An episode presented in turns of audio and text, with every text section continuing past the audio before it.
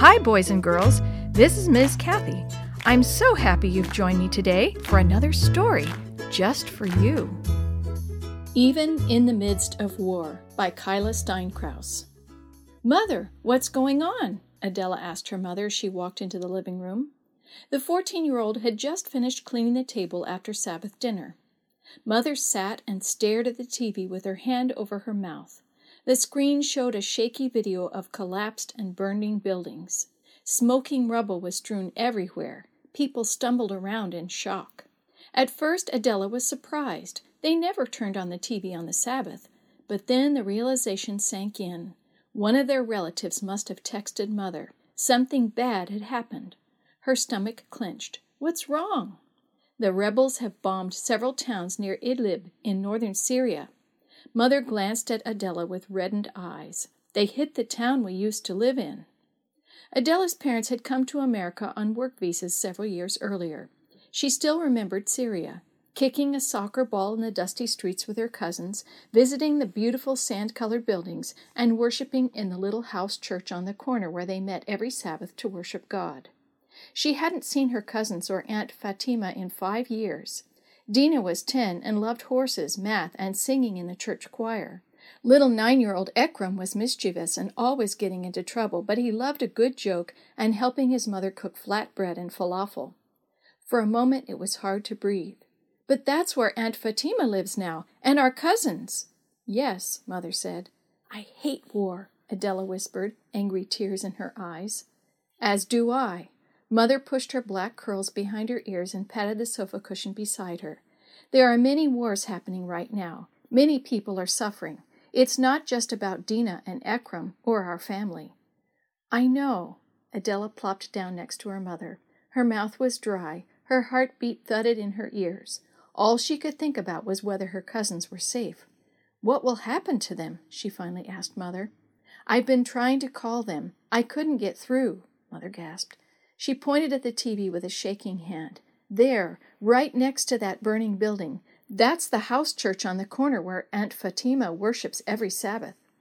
The house church was no longer standing, it had been reduced to a pile of rubble. The bombing happened this morning, Father said quietly. He leaned against the door jamb in the hallway, his face pale beneath his beard. While they were in church. Our family was in there? Tears spilled down Adela's cheeks. Does that mean they're dead? Don't give up hope, Adela, Father said. God is working behind the scenes, even when we can't see it. All the bombs in the world can't destroy God's plan. We must have faith in Him. What have we been studying in the Bible lately? Mother asked. In the end times, there will be wars and rumors of wars, Adela said slowly. But it will all pass away because Jesus will come again. Right. Even in uncertain, scary times like now, it's important to remember that we trust in God, not the powers of this world. Adela nodded. What can we do to help them? We can pray, Father said. That night, Adela knelt beside her bed, folded her hands, and prayed fervently. Dear God, please be with my family in Syria. Please protect them. Be with them no matter what. I know you are in charge, even when it doesn't feel like it. Amen. Amen. Mother walked into the room and gently rubbed her daughter's hair.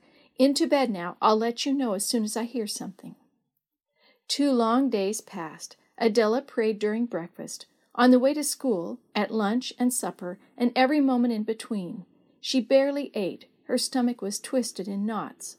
She kept imagining the horrors she'd seen on TV the bombs falling, the huge explosions, the dust and debris spraying everywhere as buildings collapsed and people screamed, running for their lives. It was awful, but she knew her father was right. God was bigger than all the guns, bombs, and wars in the world, and one day he would put a stop to all of this suffering and death. On the third day, Adela was in her room studying for a social studies test when Mother knocked on the door. She gripped her phone in her hands and she was smiling. What? Adela cried, jumping up from her seat. Tell me the news. I finally got hold of some of our Adventist friends in Syria, Mother said. Aunt Fatima, Ekram, and Dina are all safe, but they must leave their home and stay somewhere else while the fighting continues. One of our friends in Aleppo will take them in for now. Mother gathered Adela in a hug. Adela cried again, but this time it was tears of happiness. She pulled away from her mother and wiped her eyes. How were they spared? Adela asked Mother. The house church was destroyed. A month ago, they decided to meet at a different house church a few towns over, Mother said. The house that was bombed on Sabbath was completely empty. Everyone is safe, even before the bombing. God had plans to protect them. Joy and gratitude filled Adela's heart. God really was in control. He'd kept his people safe, even in the midst of a war.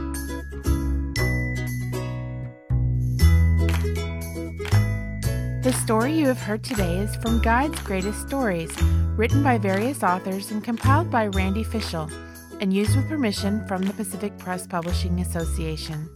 If you're interested in any other books published by the Seventh day Adventist Church, please visit AdventistBookCenter.com or call 1 800 765 6955.